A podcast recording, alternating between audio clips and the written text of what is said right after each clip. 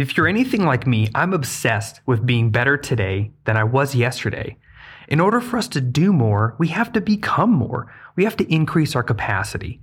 Most people have no idea where to start. I know I didn't.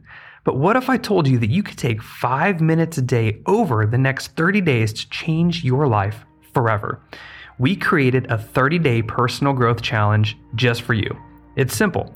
Head over to tecktalkspodcast.com Scroll to the bottom of the page and sign up for the challenge. Each day, a quote and a short action item will appear in your inbox. The last time we did one of these, we received overwhelming feedback of people just like you who built new habits into their life. We've heard of mended relationships, increased salaries, and overall better quality of life. Just five minutes a day over the next 30 days is all it takes. Head over to tecktalkspodcast.com, that's T E C K talkspodcast.com, and sign up today. Welcome to the Teck Talks Podcast, helping you turn adversity into victory. Whether you're an entrepreneur, corporate professional, or stay at home parent, the Teck Talks podcast provides relevant advice and inspiration as you navigate your career, calling, and daily life. Let's get started with your host, Matt Teck.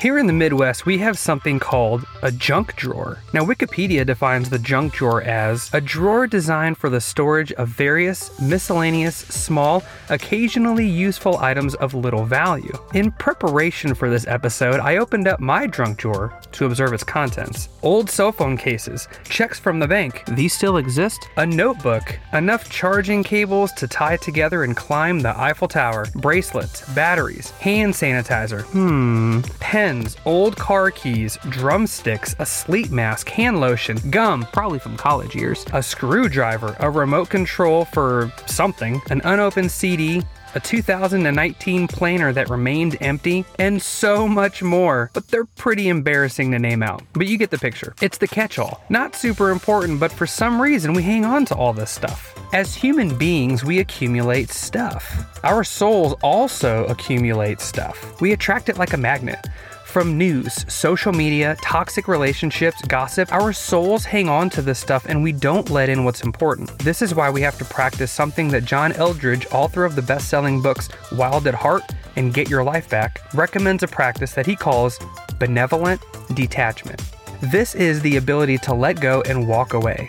Not so much physically, but emotionally and spiritually. Here's our goal to place in God's hands those things that are burdening us and then leave them there. We cannot pick them back up. It's easy for us to get caught up in drama in unhealthy ways. When that happens, we are unable to see clearly, set boundaries, and respond freely. We end up walking on eggshells with everyone around us.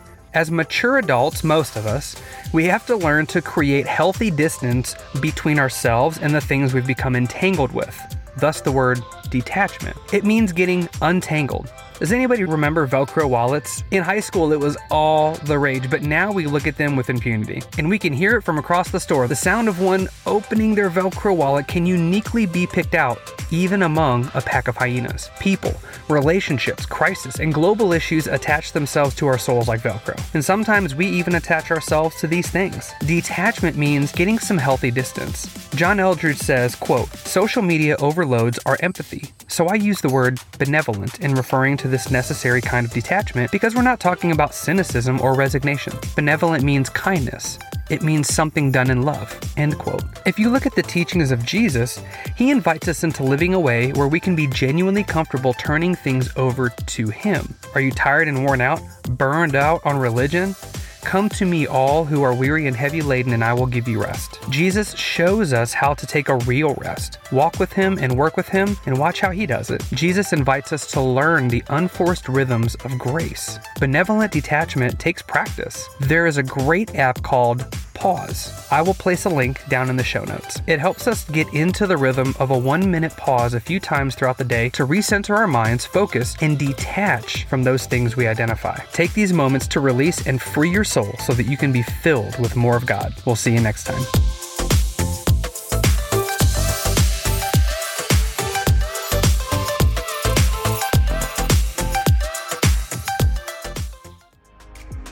This episode of Teck Talks has ended, but be sure to subscribe for upcoming inspiration. Don't forget to rate and review so we can continue to bring you transformative content. See you next time.